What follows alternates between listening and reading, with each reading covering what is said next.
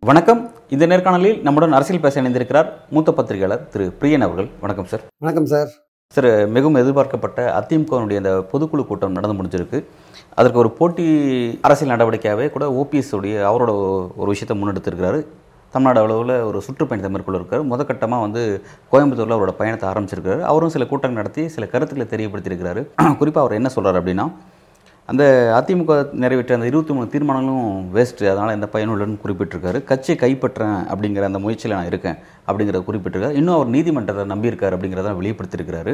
பல்வேறு விஷயங்கள் அவர் சொல்லியிருக்கிறார். எப்படி பார்க்குறீங்க அவரோட நடவடிக்கை? இல்லை, இந்த எடப்பாடி தலைமையிலான அதிமுகவுடைய இந்த பொதுக்குழுன்றது வந்து எலெக்ஷன் கமிஷன் வந்து வருஷத்துக்கு ஒரு தடவை ஒரு கட்சி வந்து பொதுக்குழு நடத்தணும்னு சொல்லியிருக்காங்க. அந்த ஃபார்மாலிட்டிக்காக தான் அது கூட்டப்பட்டது. பட் இப்போ இருக்கிற ஒரு முக்கியமான அது விஷயம் என்னென்னா வந்து 24 தேர்தல் வந்து பக்கத்தில் இருக்கிறதுனால இந்த பொதுக்குழு கூட்டம் வந்து ஒரு முக்கியத்துவம் பெறுகிறது. இன்னொரு முக்கியத்துவம் என்னென்னா, பாஜக கூட்டணியை விட்டு விலகி வந்து விட்டேன்னு எடப்பாடி சொல்கிறார்.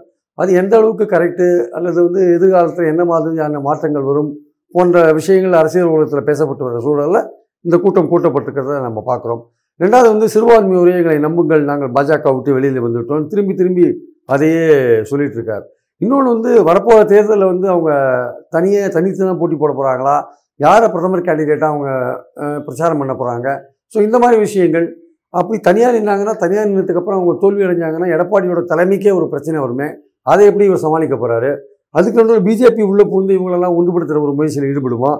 இல்லை எடப்பாடி தற்போது பிரிஞ்சிருக்கிறது வந்து, சப்போஸ் நாளைக்கு பிஜேபி பேச்சுவார்த்தைக்கு வந்தால் ஒரு ஹார்டு பார்கெனிங்காக பிரிஞ்சிருக்காரா, நான் இத்தனை இடம் தான் கொடுப்பேன் அப்படின்ற ஒரு கெடுபிடி பண்ணுறதுக்காக பிரிஞ்சிருக்காரா போன்ற பல விஷயங்கள் இருக்கிறதுனால இந்த கூட்டம் வந்து ஒரு முக்கியத்துவம் பெறதை நம்ம பார்க்குறோம். அது தவிர இப்போ சமீபத்தில் நடந்த பேரிடர் மழை போன்ற விஷயங்களை திமுக அரசு ஹேண்டில் பண்ண விதத்தில் அவருக்கு ஒரு விமர்சனங்கள் இருக்குது, எதிர்கட்சி தலைவர் இந்த முறையில். ஸோ இந்த மாதிரி சூழ்நிலையில் வந்து இந்த கூட்டம் கூட்டப்பட்டிருக்கு. பட் வந்து எதிர்பார்த்தபடியே வந்து திமுக அரசோட செயல்பாடுகள் இந்த பேரிடரின் போது சரியில்லை அப்படின்னு ஒரு கடுமையான கண்டனத்தை முன் வச்சிருக்கார். அதே சமயம் மத்திய அரசை பற்றி பேசும்பொழுது மத்திய அரசு பேரிடர் நிவாரணம் கொடுக்காத விஷயங்களாகட்டும், அல்லது வந்து பாராளுமன்றத்தோட அந்த பாதுகாப்பு அம்சங்களாகட்டும், அதை பற்றி பேசும்போது ஒரு சாஃப்டாக டீல் பண்ணுறாரு. அதாவது வலியுறுத்துகிறோம்ன்ற மாதிரி விஷயங்களை பேசுகிறார். இங்கே வந்து கண்டிக்கிறோம், அங்கே வந்து வலியுறுத்துகிறோம் அப்படின்ற மாதிரி. அங்கே வந்து கண்டிக்கிற விஷயங்கள்லாம் மத்திய அரசு பொறுத்த மட்டும் வரல. ஸோ அதனால் வந்து இந்த நடவடிக்கையே அவருடைய தீவிரமான நடவடிக்கைன்னு கருதுகிறாங்களே சார். ஆக்சுவலாக வந்து பிரதமர் மோடி சொல்லிட்டார், அது வந்து சபாநாயகரோட அதிகாரத்துக்கு உட்பட்டது, பாராளுமன்றத்தில் நடந்தால் அந்த அத்துமீறல்ங்கிறது அவரோட விஷயத்துக்கு உட்பட்டது அப்படின்றது அவர் சொல்லி முடிச்சிட்டார். அப்படின்னா எல்லாமே அதோட முடிஞ்சுக்கணும் அப்படிங்கிற அர்த்தம். ஆனால் அதையும் தாண்டி ஒரு வலியுறுத்தல் அப்படிங்கிற மாதிரியான தீர்மானத்தை நிறைவேற்றிருக்குங்கிறது கூட பிரதமர் மோடியை சேலஞ்ச் பண்ணுற மாதிரியான தன்மை. அவர் அதை மட்டும் குறிப்பில்லை, பாஜக அரசோ காங்கிரஸ் அரசோ எல்லாமே மாநிலத்தில் வஞ்சிக்குதுன்னுலாம் சொல்லி குறிப்பிட்றாரு. ஆனால் ஓப்பனாகவே சில விஷயங்கள்லாம் பேசியிருக்காரு. அது கொஞ்சம் அந்த நடவடிக்கை எப்படி பார்க்குறது? அதாவது பாஜக பேரை மட்டும் சொன்னால் நம்ம அதை தப்பாக நினச்சிப்பாங்க, பாஜகன்ட்டு காங்கிரஸையும் சேர்த்துக்கிறாரு. அதான் அப்படி பயன்படுத்திட்டார், அப்படி தான் பயன்படுத்துகிறார். ஓகே, காங்கிரஸ் பேரையும் சொன்னால் பொதுவாக தேசிய கட்சிகளை சொல்லிட்டேன் அப்படி சொல்லிக்கலாம் இல்லையா?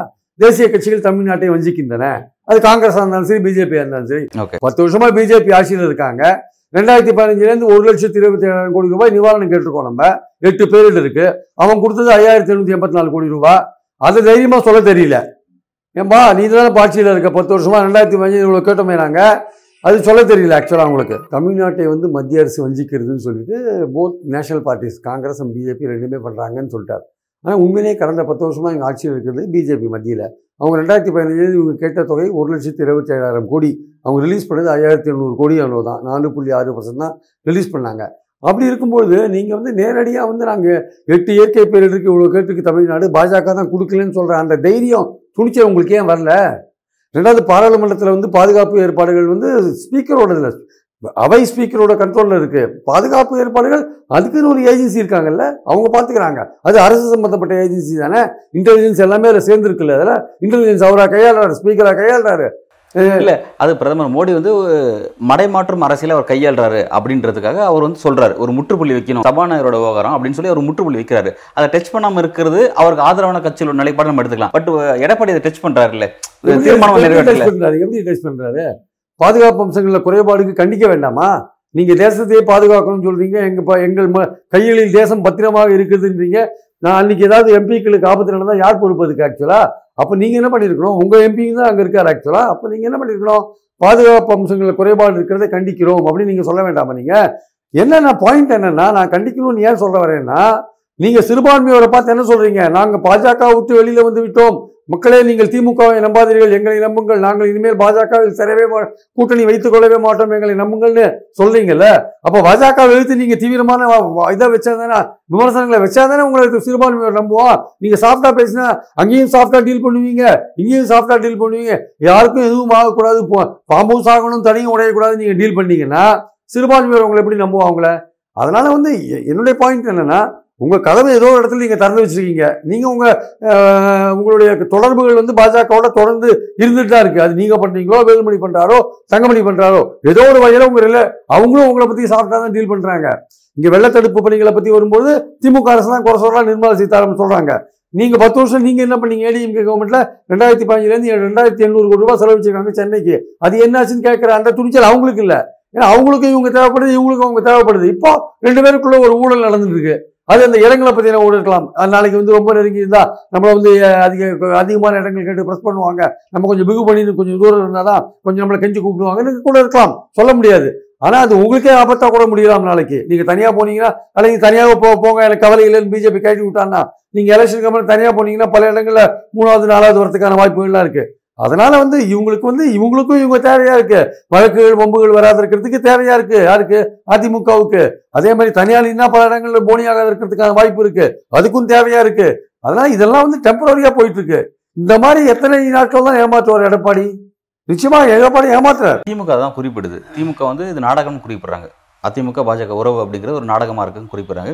பல அரசியல் விமர்சகர்களும் நீங்களும் சில கேள்விக்குறிகள் நீங்கள் வைக்கிறீங்க.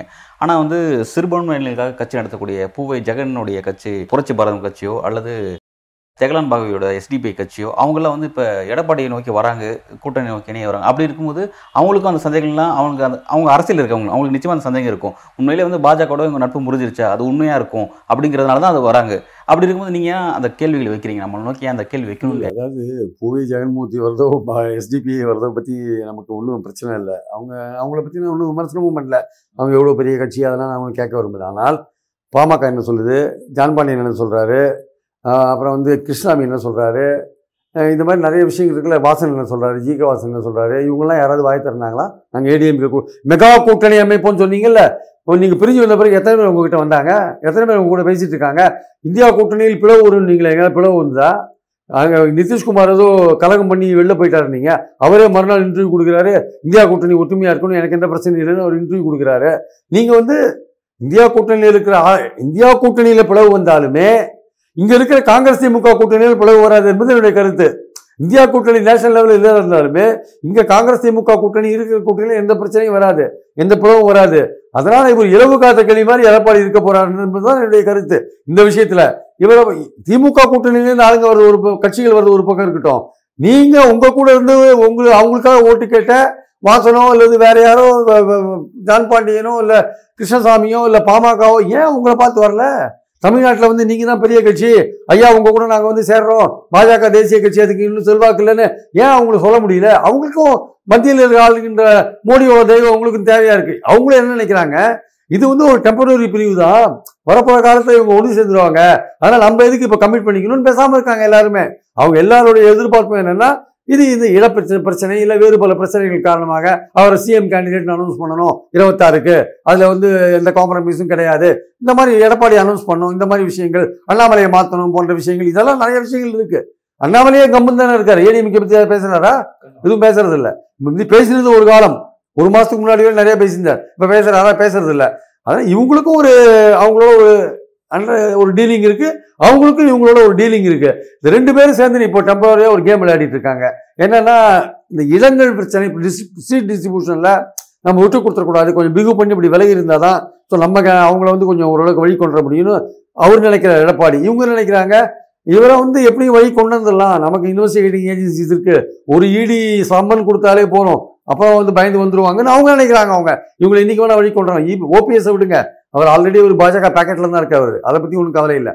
இபிஎஸை பொறுத்த மட்டும் சொல்றேன், இது வந்து சிறுபான்மையோட ஏமாத்துற ஒரு வேலை. நான் கேட்கிறேன், என்ன பிரச்சனை காரணமாக சிறுபான்மையோர் திமுக மேல கோபமா இருக்காங்கன்னு சரியான காரணத்தை சொல்லுங்க.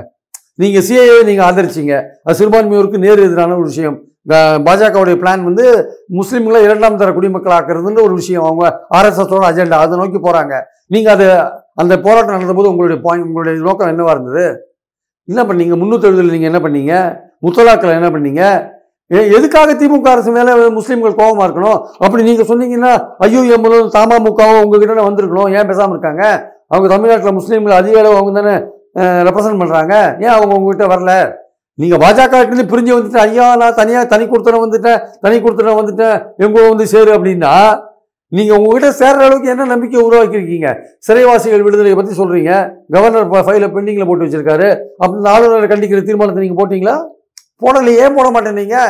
ஸோ எல்லா விஷயத்துலையும் நீங்கள் சிறுபான்மையை உங்ககிட்ட வரணும்னா நீங்கள் பாஜகவை கடுமையாக எதிர்க்க வேண்டிய கட்டாயத்தில் இருக்கீங்க.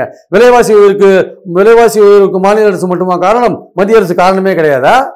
விலைவாசி உயர்வுக்கு மாநில அரசு எப்படி காரணம் சொல்கிறீங்க? அதனால் வந்து நீங்கள் வந்து பாஜகவோட சேருங்க. ஏன்னா உங்களோட அரசியல் எதிர்காலம் நீங்கள் தனியாக இருந்தீங்கன்னா உங்கள் தலைமைக்கு ஆபத்து வந்துடும். ஆனால் அதற்கான அடிப்படை நீங்கள் பிரிஞ்சு வந்துட்டேன்னா அதை ஜஸ்டிஃபை பண்ணுற அளவுக்கு உங்கள் ஆக்ஷன்ஸ் இருக்கணும். அது இல்லாத போது எப்படி உங்களை சிறுபான்மையோர் நம்புவாங்க? அதனால வந்து இதெல்லாம் வந்து எடப்பாடி வந்து மக்கள் ஏமாளிகள் கிடையாது. நீங்கள் ரொம்ப நாள்லாம் ஏமாற்ற முடியாது. உங்களுடைய அந்த வேஷம் வந்து கூடிய விரைவில் கலையும்.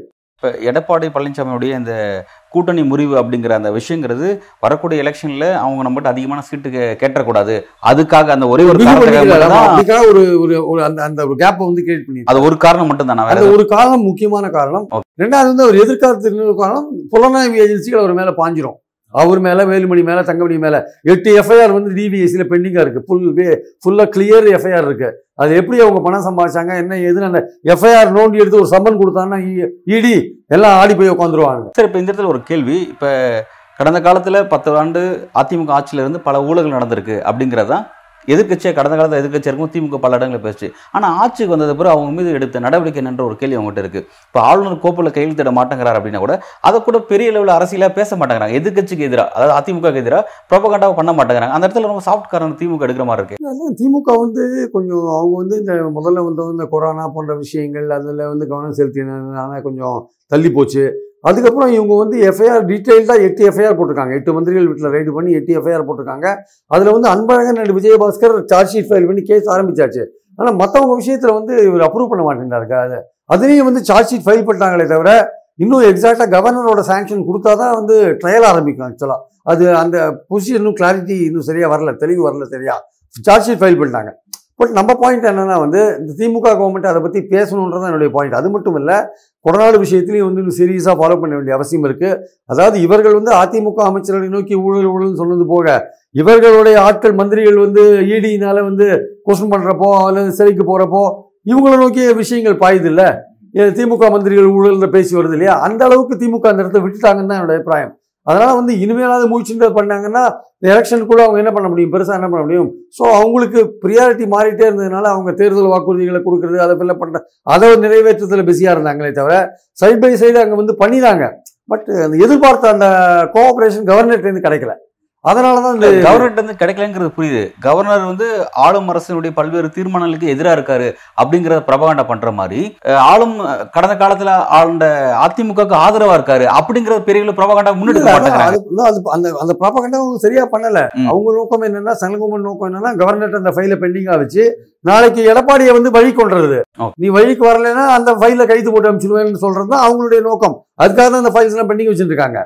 இது ஒரு பிளாக்மெயில் தான் ஆக்சுவலாக. சரி சார், ஒருவேளை வந்து அந்த ஃபைலை வச்சு பிளாக்மெயில் பண்ணி எடப்பாடி பழனிசாமி கூட்டணிக்கு கொண்டு வர்றதுக்கு ஒரு அஜெண்டா இருக்குது.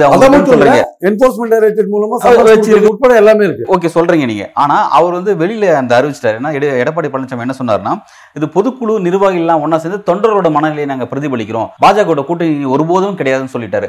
அப்படி இருக்கும் தொண்டரோட அது என்னன்னு சொல்லிட்டாரு. அப்படி இருக்கும்போது நாளைக்கு திரும்ப அவங்களோட கூட்டணிக்கு போனா நாளைக்கு தொண்டர்களுக்கு துரோகம் செய்யற மாதிரி நிலைமை தள்ளப்பட மாட்டாரா?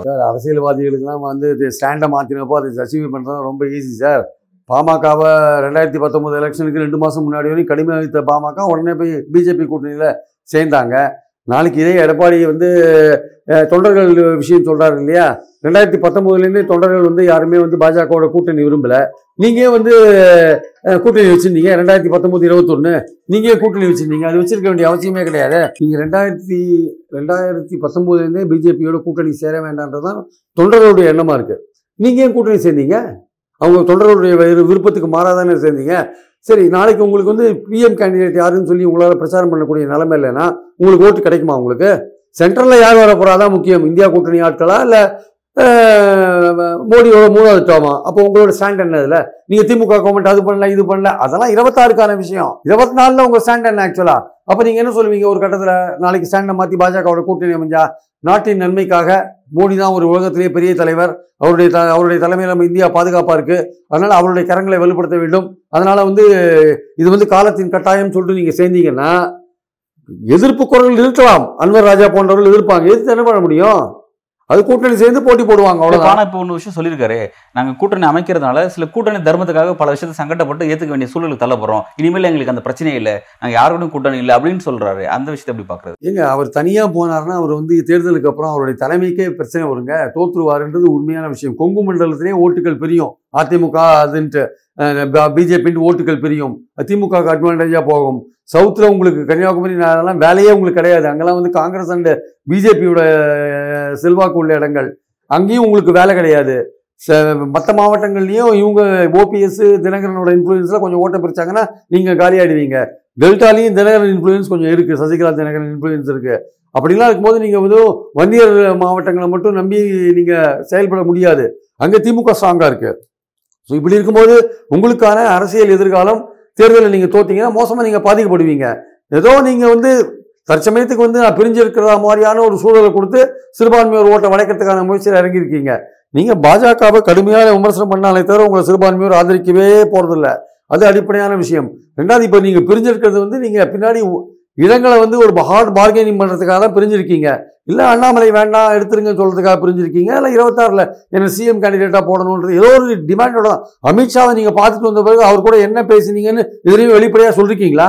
உங்களுக்கும் பாஜகவுக்கும் என்ன பிரச்சனைன்னு வெளிப்படையாக சொல்லியிருக்கீங்களா? ஏன் பிரிஞ்சிங்க? பார்த்துட்டு வந்த பிறகு தான் பிரிஞ்சிங்க, என்ன காரணத்தினால பிரிஞ்சிங்க?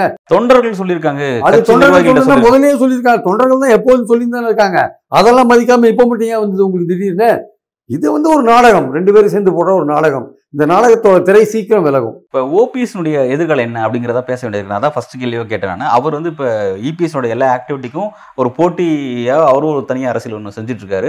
குறிப்பாக ஒரு விஷயத்தை சொல்லியிருக்காரு, கடந்த காலத்தில் நான் பல்வேறு விஷயங்களுக்கு நான் கையெழுத்திட்டேன், அமைதியாக போயிட்டேன், அதெல்லாம் இன்னைக்கு பேசினா எடப்பாடி பழனிசாமி ஜிகார் ஜெயிலுக்கே போவார் அப்படிங்கிற அளவுக்குலாம் ஒரு மிரட்டல் துணியில் அவர் ஒரு அரசியல் முன்னெடுக்கிறார். அதை எப்படி பார்க்குறது? ஓபிஎஸ் நினைச்சா கொஞ்சம் பதவாக தான் இருக்கு. ஏன்னா அவர் செப்டம்பர் 2017 ஏடிஎம்கே பழனிசாமியோடு சேர்ந்த போது பாஜக தான் சேர்த்து வச்சுது, அதில் எந்த வித ரகசியமும் கிடையாது.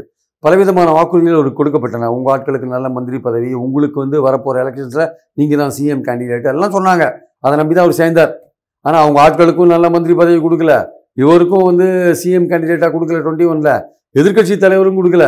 இவர் 4.5 வருஷம் கோஆப்ரேட் பண்ணதோட இவரோட கதை முடிஞ்சு போச்சு. எடப்பாடி ரொம்ப ஷ்ரூடாக அந்த மேடையை அந்த இதை எடுத்துன்னு போயிட்டார், அவர் அந்த தளத்தை ஆதரவு தளத்தை அப்படியே தள்ளின்னு போயிட்டார். அவர் பின்னாடி பொதுக்குழு உறுப்பினர்கள், அவர் பின்னாடி எம்எல்ஏக்கள்லாம் இருக்காங்க. இவர் நீதிமன்றங்கள் போய் இவருக்கு தொடர்ந்து தோல்வி தான், நீதிமன்றங்களில் தோல்வி, நீதிமன்றம் ஒரே ஒரு பார்வை தான் பார்க்குது. கட்சியில் பொதுக்குழு உறுப்பினர்கள் தான் முக்கியமான ஜெனரல் பாடி, முக்கியமான ஒரு அமைப்பு, அது என்ன தீர்மானிக்குதோ, அதில் மெஜாரிட்டி என்ன தீர்மானிக்குதோ அதுதான் கட்சியுடைய செயல்பாடுகளாக இருக்கும், அதுதான் கோர்ட்டோட பார்வையாக இருக்குது.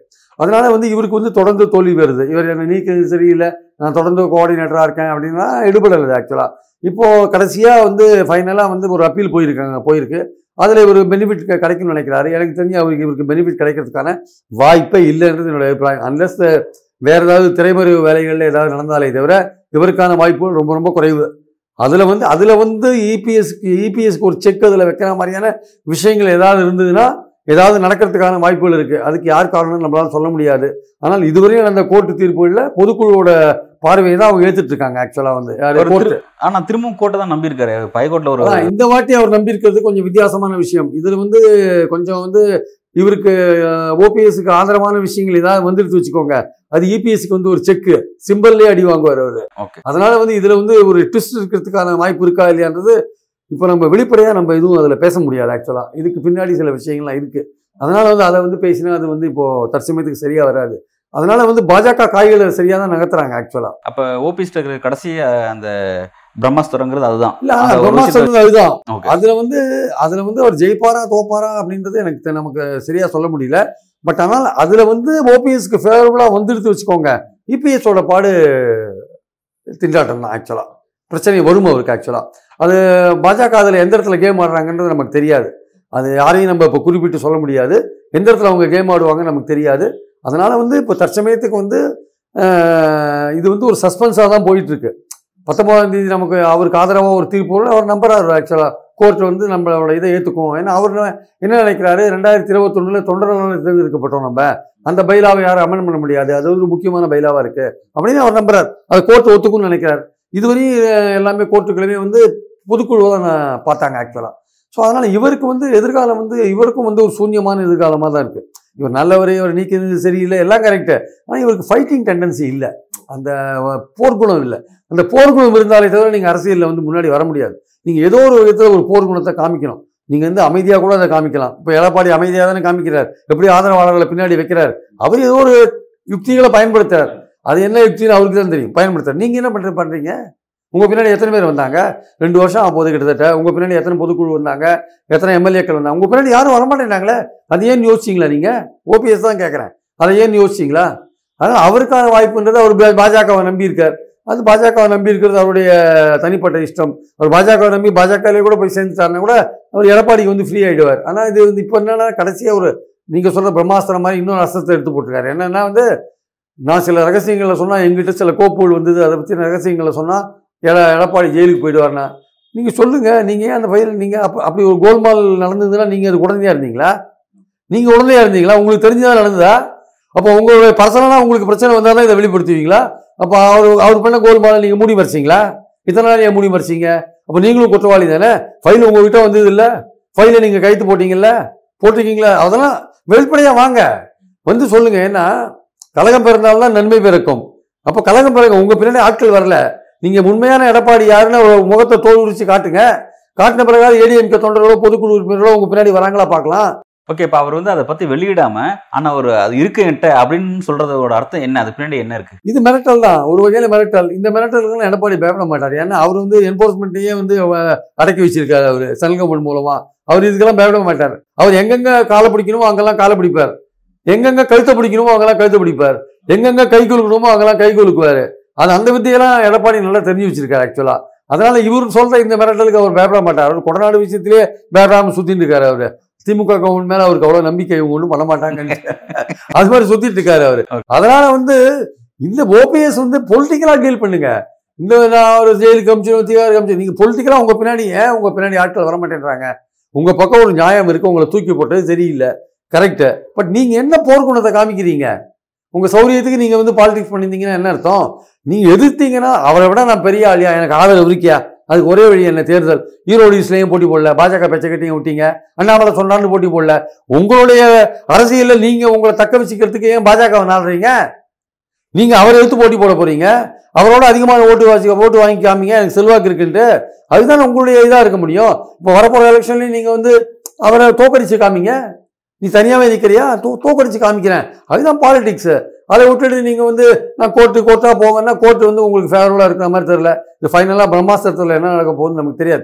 இருந்தாலுமே ஓபிஎஸ்க்கான அந்த அந்த அந்த அஜெண்டா இருக்குல்ல, அந்த ஆக்ஷன் பிளான் இருக்குல்ல, அந்த செயல் திட்டம் இருக்குல்ல, அந்த கட்சியை கைப்பற்ற செயல் திட்டமோ இல்லை ஒற்றுமை வேண்டாம் என்று சொல்கிற இபிஎஸை வந்து அடக்கி வைக்கிற அந்த விஷயமும் ஓபிஎஸ் வந்து இன்னும் ஒரு போர்க்குணத்தோடு செயல்பட வேண்டிய கட்டாயத்தில் இருக்கார். அவர் அது மாதிரி இல்லைன்றதான் நம்மளுடைய கருத்து. பல்வேறு கேள்விக்கு ரொம்ப ஆழமாக உங்களுடைய கருத்துக்களை இந்த ஏடிஎம்கே அப்டேட்ஸில் கொடுத்துருக்கீங்க. மிக்க நன்றி.